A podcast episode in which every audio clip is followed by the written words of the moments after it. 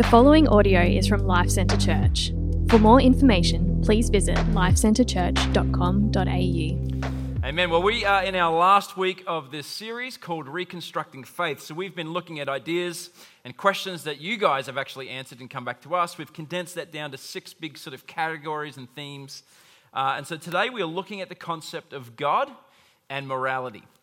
Uh, this is a really, really big topic. And I, I personally had a, a almost like an awakening to the concept of morality as a young person who uh, ended up essentially making a really, really bad choice, having police come, put me in a cell, take a mugshot, take some, I don't know, they made me put my hand on something that had like black on it, and then I had to kind of put some, some handprints down somewhere, uh, had my fingerprint taken. And I had this moment in my life where I was confronted with bad decisions, choices, uh, and the concept of morality really became a big question mark for me. What is right? What is wrong? Who gets to determine what is right and what is wrong? Where does that come from? If you've been a Christian for a while, um, you will know that atheists have kind of come at Christianity for a long time from the place of science. Uh, and that in the last decade, or at least particularly the last two decades, has shifted from being coming at Christianity from a place of attacking science to coming and attacking Christianity on the base of morality. And that is because, as Christians and as a church, there is church history and there is Christian history. And Christians have not always done the right thing and the good thing. Uh, there's a really, really interesting book by John Dickson called Bullies and Saints, where he actually explores pretty much church history from Jesus all the way through. And he looks at all the different stories and all the different times where Christianity has been beautiful and done wonderful, but also acknowledging where Christianity in the church has not done well. And it is this tension that we live in with our, our past history, but also looking forward to, well, who are we trying to be and who are we trying to follow? Richard Dawkins once said this. This will come up on a screen. He says, The God of the Old Testament is arguably the most unpleasant character in all fiction. Jealous and proud of it. A petty, unjust, unforgiving control freak. A vindictive, bloodthirsty, ethnic cleanser. A misogynistic, homophobic, racist, infanticidal, genocidal, filicidal, pestilential, megalomaniacal, you get, it, you get the deal, sadomasochistic, capricious, malevolent bully. Tell us how you really feel about God, Mr. Dawkins. Uh, as, as many people come to God and explore the concept of God, we, we wrestle with the problem of evil and morality in the world. And everybody is asking big questions around where did we come from? Where are we going? What is the meaning of life? What is the purpose? And also, we're asking the question if there is a God, is he good? And is it possible for goodness to even exist in the world if there isn't a God? And so, what happened, I guess, really, you could say, through the Enlightenment period of the 17th and 18th century, what happens is a whole bunch of uh, big thinkers basically kind of decide that we're moving away from God and religion, and now science, philosophy, the evolutionary theory is now going to replace that, and all of these things are going to make this world a better place. Do away with God, do away with religion. Reason becomes the highest sort of uh, authority over sacred texts and scripture. And so, what I want to do is, I want to explore the worldview in which we currently are living in within our context and whether it does, in fact, actually lead to good news. Whether it is actually, in fact, making our world better. And then I want to finish with looking at the Christian worldview and why I personally have come to be convinced that the Christian worldview is actually the most consistent and the most good news worldview that we have in the world. So, uh, science cannot give us morality. Everybody agree that Shane did a good job on science and God and God and science? Yeah? He did a great job okay? Uh, he agrees with Albert Einstein. So put those two figureheads together. That's where Shane's intelligence level is. That's where he kind of lands in that peak.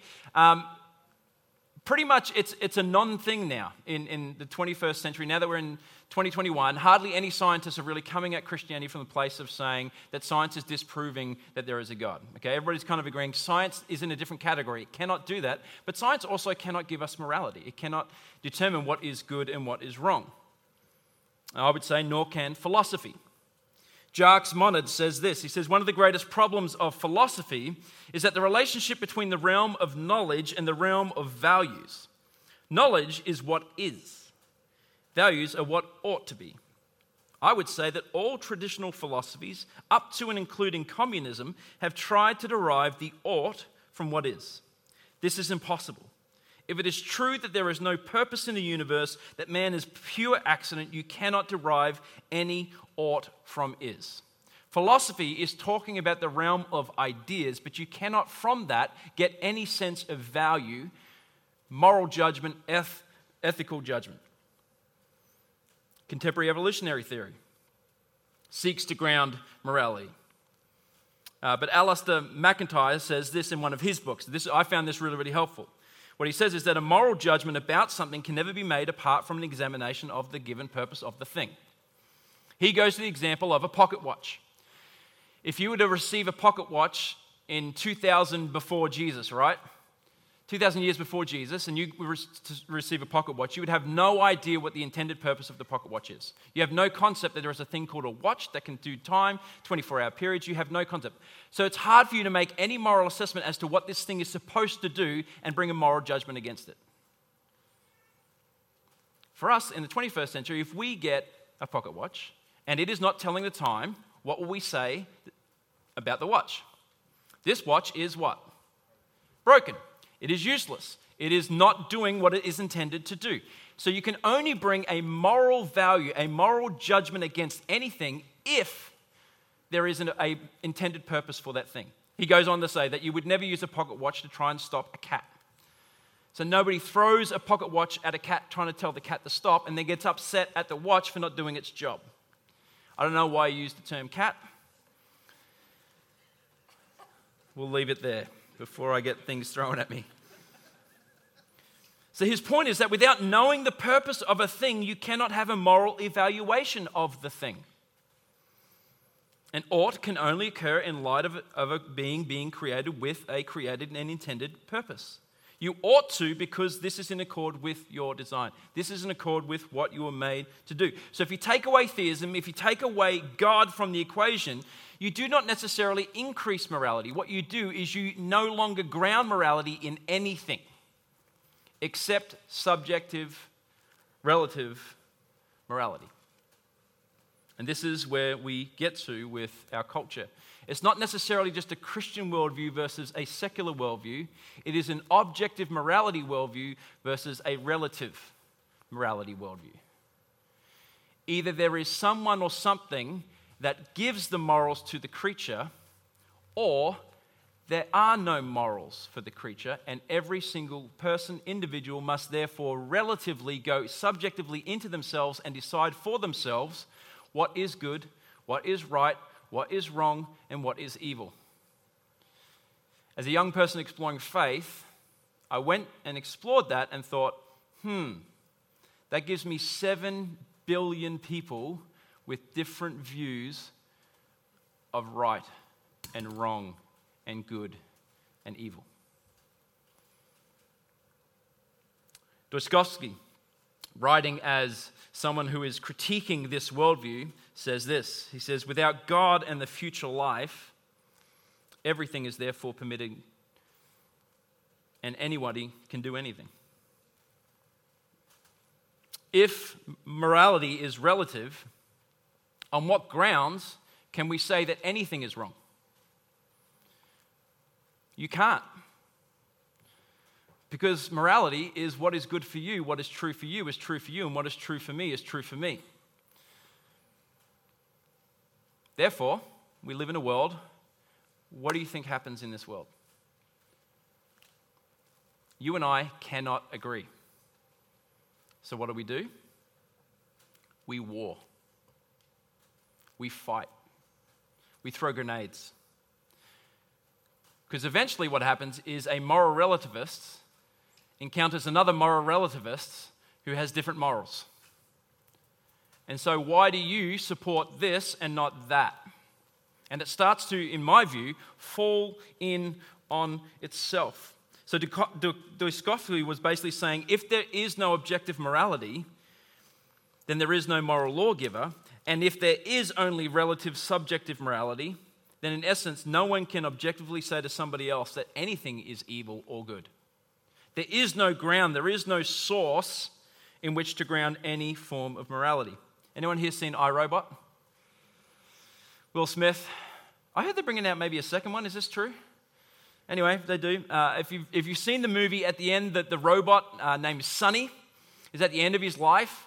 Uh, if you want to call it that, it's a robot, and basically it has this moment at the end of the movie where it has done all that it has been designed to do. And literally, Sonny says, Now that I have fulfilled my purpose, I don't know what to do. And Detective Spooner, what a weird name, says this He says, I guess you'll have to find your way like the rest of us, Sonny. That's what it means to be free. Give yourself your own purpose, give yourself your own meaning, and give yourself your own morality. That is what subjective relative morality does. Tim Keller notes two major problems with this worldview. Number one is the problem of freedom. See, our number one thing is in a human culture, uh, culture is freedom, human autonomy. No one gets to tell me what to do. Hands up, who likes that? Yeah, okay, there's a few of us like, yeah. Um, as you get children, they start to go, yeah, you don't get to tell me what to do. And as a parent, you go, yeah, I do. I do. And we have these tussles in the family. There's a sense in within the human heart we desire to be free. Nothing wrong with a desire to be free. I believe the Bible says that God wants us to be free, but that the Bible, the Christian worldview, says that there is a difference between cultural freedom and Christian freedom. See, cultural freedom says to be free, there must be no, uh, no restrictions on me at all, no boundaries on me at all. As soon as you want to put your morality on me, now you have kind of blocked me in. You are now controlling and restricting me. And the Bible would say, actually, to be free, to truly be free, it's not the absence of restrictions, it's the presence of the right restrictions which actually leads to your ultimate freedom. Because we are not created beings, uh, because we are not the creator, but we are created beings, we are limited beings, and therefore we have to live in, with a certain level of limitation. So, for example, great pianist. How does somebody become such an excellent pianist? Well, they deny themselves freedoms, they restrict themselves in order to practice and practice and practice. Anyone here love tennis? Great, four of you. Let me talk to you four for a second. Pat Rafter is a great example. Became the number one player in the world, uh, won the US Open twice. Pat Rafter didn't go to school his week. All of his friends mocked him and he said, I can't go to school this week. I cannot give up a day of training because I don't have the athleticism of all the other players I'm constantly playing against. I must sacrifice. I must live in sense of like I'm going to have certain restrictions in my life. I'm going to eat certain foods. I'm going to not eat certain foods. I'm going to drink certain things, not drink certain things. I'm going to do certain things with my time and not so that I can ultimately become the very, very best version of myself. The Bible says true freedom comes from living with the right restrictions according to your design. Good example, Tim Keller uses this, is the example of a fish. Right? A fish is living in water, it's with all of his Aussie mates. How you going? How you, you going all right with the mask? Yeah, it's annoying. You know, sick of scanning in my car. Yeah, I know. You know what? I'm sick of this. I'm going to live on land. Yeah, you go, mate. Nobody tells you what to do. And the fish hops out of water and goes on land, and all of his Aussie mates are like, You be an Aussie. You be an Aussie free man. How does it go for the Aussie free fish on the land? goes bad. Why? Because the fish was not made, created, designed to live without restrictions. It wants to. It wants to be completely autonomous and free. And so it goes and lives on the land. And how does it go for the fish? The fish eventually dies. Its so called freedom does not bring life, it actually brings death. But in the water, where it is made to be and made to live, that is where the fish is most free. And so the Christian worldview says yes, there are restrictions. Yes, there are objective morals that God places on us. But living God's way, living in light of God's design, is not to deny our freedom, but actually to bring us the most freedom. Tim Keller also goes on and kind of highlights how this particular worldview leads to moral schizophrenia. So, for example, let's look at this quote from Mari Ruti.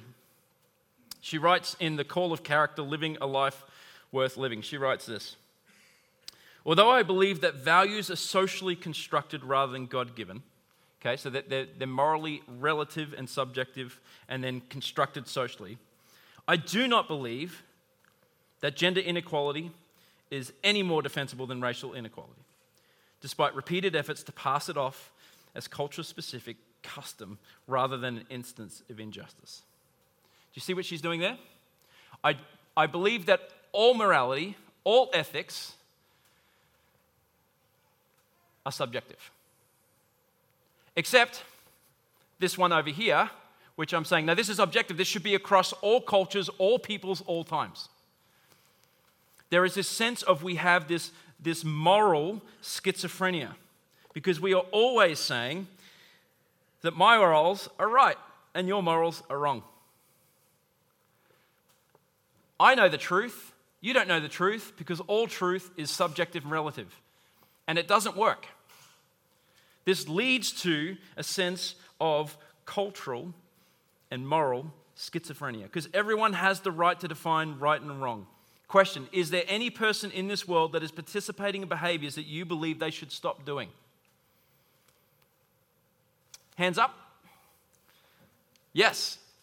Everybody, Christian, non Christian, secular person, spiritual person, religious person, everybody believes that there is a limit. There is something in which we would say that is wrong for all people at all times. I'm yet to find the person, I won't say the particular thing, but you know the thing of which I'm talking about, that would say that this is appropriate behavior with children. No one will say that is appropriate and that is okay.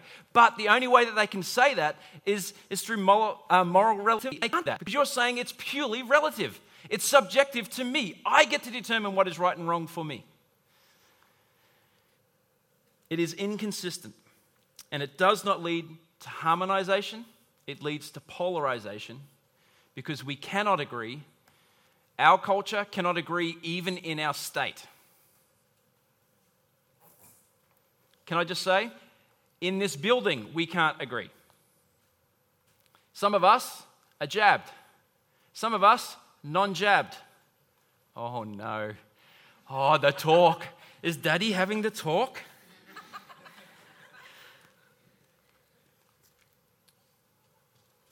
Is it okay to mandate vaccines?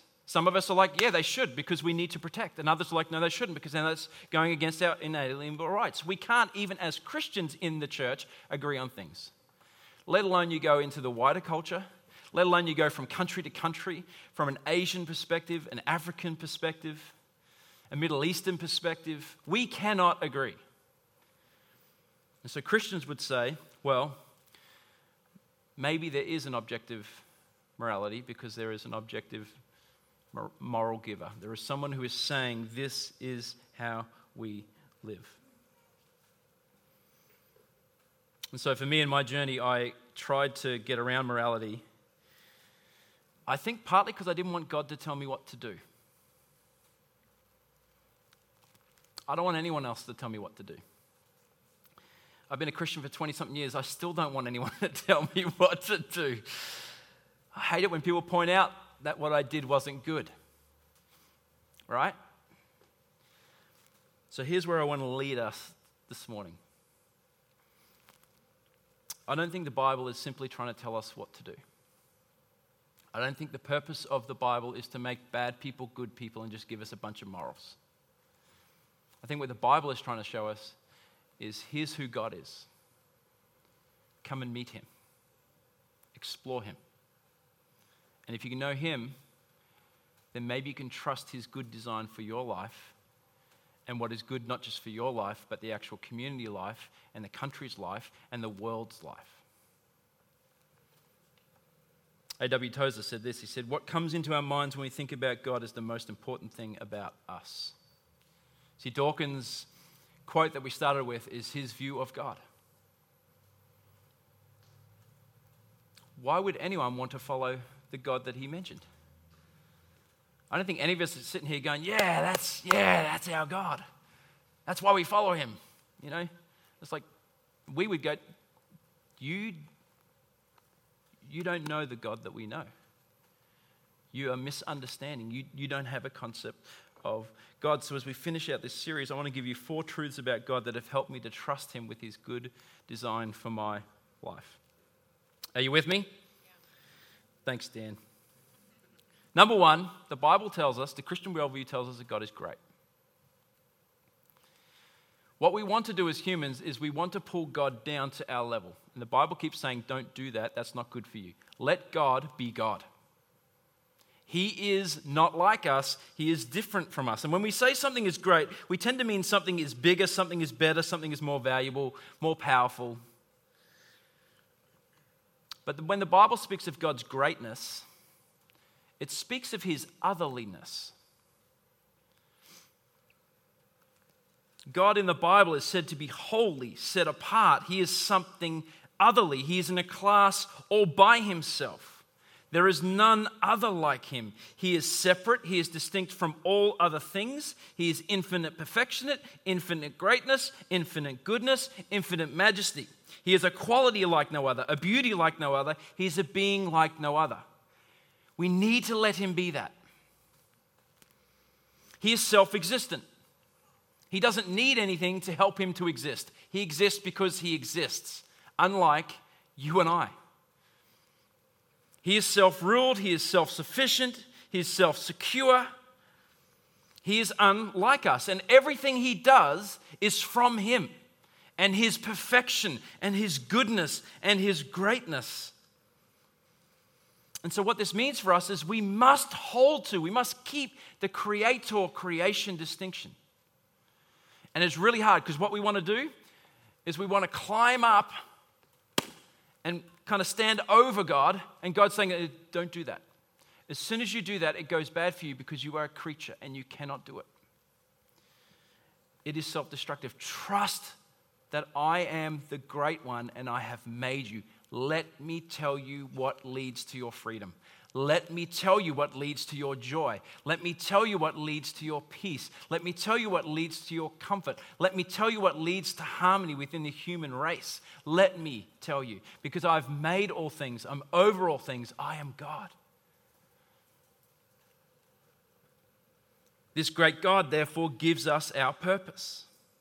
He tells us who we are, how we are supposed to live. But also, this great God has made us with capacities.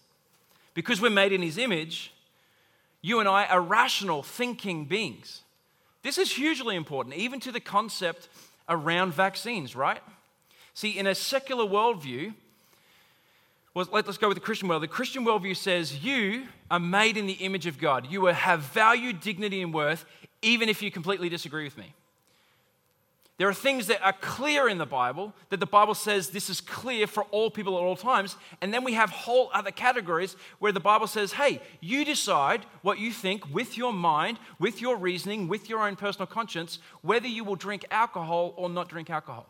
Some people, within their own conscience, within their own reason, go, you know what, for me and my life and my stewardship before the Lord, alcohol is not good for me. That is my father, that is Carly's father. This side, there are other Christians who are like, actually, based on my reasoning and my thinking and using the, the capacities in which God has given me, I think it's okay for me to drink. There is a moral obligation that says, do not get drunk. That's for all of us. Just can we just remind you all of that for those drinkers in the room? That is a moral obligation that is clear. We're not to get drunk. But there is a sense in which there is freedom. What do you do when it comes to vaccines? Well, we don't have to fight like our culture fights, right? Because we have a completely different worldview which says, hey, listen, there seems to be some things which are really clear, there seems to be some other things which are a matter of conscience. And God made you with your own mind, with your own ability to reason, with your own conscience. Therefore, even if you and I disagree, I'm going to value you as a human being, who's not an idiot. One of my favorite things on, if you read any of the social media, it's like, you're dumb. You're dumb. Well, you're stupid dumb. Yeah, well, you're really, really, really stupid, stupid dumb. And everybody's just fighting at each other because you know what we can't do? We can't actually see the value in a person coming to their own adult, individual, relative decision in a relative worldview. The Christian worldview says there are objective morals and there are subjective conscience morals. So the Christian, the Christian church, we don't fight. We seek to love and empower and support each other with those decisions, asking deeper questions. Help me to understand why did you choose the vaccine? Why did you choose not to get vaccinated? Yeah? It's gone so quiet. We, we should give each other the permission to come to these conclusions based on the fact that God made us with the capacity to make these decisions. Some decisions, some things are clear. You cannot sleep around with someone who is not your spouse. Right? I cannot commit adultery. There's no time. Well, I came to my own reason and uh, in my own good conscience, and my wife's like, slap! it's like, no, no, everybody slaps, right? It's like, no, no, no, no, you can't do that. Don't do that. It's not okay to murder. What do you put into your body? What don't you put into your body? How do you steward your life? Do you watch that movie? Not watch that movie? Do you go to those venues? Do you not go to those venues? These are matters of conscience that we are seeking to give each other grace and mercy to decide. End of dad talk. Okay. Number two, God is good. God is not only great, but He is good. He is designer of all things, but everything that He makes is good. And because He is good, He is designing all things, purposing all things towards this goodness. Think of the, the idea of altruism. Where does that come from? See, in an evolutionary, you know, trajectory, right? The idea is that everything is kind of survival of the fittest, but when you get to altruism, it's actually like, you know what? Me loving you, me serving you, me caring for you is actually going to affect me. So why do we do it? Why do we look at those who are marginalized in society and go, that's wrong, rather than survival of the fittest, suck it up, we're moving on? We actually engage and go, no, no, no, this, is unjust. We, we must make this right. There is racism. We must engage and make this right. There is sexism. We must engage and make this right. There is abuse. We must engage and make it right. Why do we do that? The Christian worldview is because that is the nature of God in you that sees the brokenness of the world and says, wrong, engage. I have friends who I talk to about some of the things that they're deeply, deeply passionate about, and they have no grounds upon which to fix those things. And I always say, on what grounds do you see that as being wrong in your worldview? How can you say that is wrong? I agree with you that it's wrong. But I feel like I have grounds to say why it is wrong because that is a person who God loves and redeems and cares for and made in the image, and they are being treated in a way which is unlike God. Wrong. Let's engage. So, so why do we do this? Because God has made us in his image and God is good. And goodness, whilst in our brokenness, whilst in our issues, whilst in our uh, weaknesses and shortfalls, we have a desire to see good. Amen? Number three, God is gracious. Oh, when I found this, it was, it was amazing to me. Remember, part of my journey there was some of that police fingerprint mugshot deal. Um, that was like surface level stuff. There's a whole lot of other stuff going on in my life. It wasn't just that I didn't want God to tell me what to do, it's that if I came to God as I really am, He will reject me. Because if, if He is who the Bible says, how could He ever, ever want me? The brokenness, depravity in my life, no way. There was stuff that I would not tell anyone about that was in my story. And as I continued to meet this God and continued to journey with this God, I found like He just kept calling me to Him and saying, Hey, it's okay not to be okay. I just don't want you to stay that way. I want to bring you into my family. I want to love you and extend to you my good grace. Is this not humbling? You see, the Christian worldview doesn't just say that we are all good. The Christian worldview also says we are all broken. So not only now do I not look at you as just being someone who has good in them, I look at myself as someone who could be broken. And I am in need of grace.